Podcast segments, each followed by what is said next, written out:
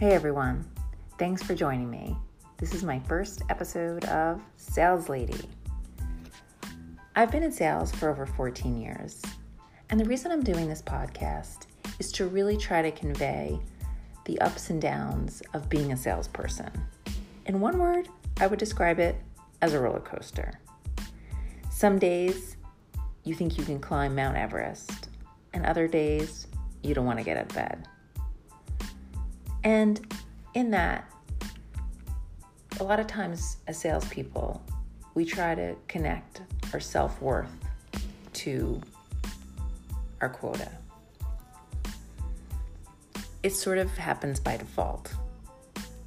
And however good that great deal is that you closed, it never feels as great as that terrible despair when you had a terrible month or a terrible year.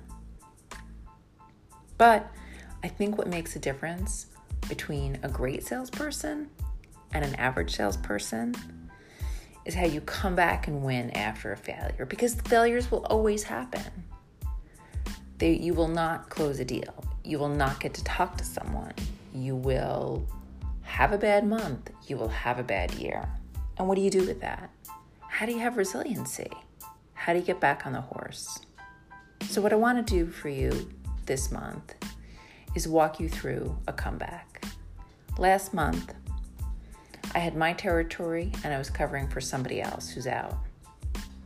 I finished at sixty percent in my territory and fifty percent in hers. And I didn't feel like it was because I wasn't working. So what do I do? How do I recruit? How do I come back? I want to take you on this journey with me. Sometimes it'll uh, it'll be interesting. Sometimes it'll be inspiring. Sometimes it'll be funny. Sometimes it might be depressing. But at least I hope it's entertaining. So stay tuned for the next episode when I start day one of my comeback.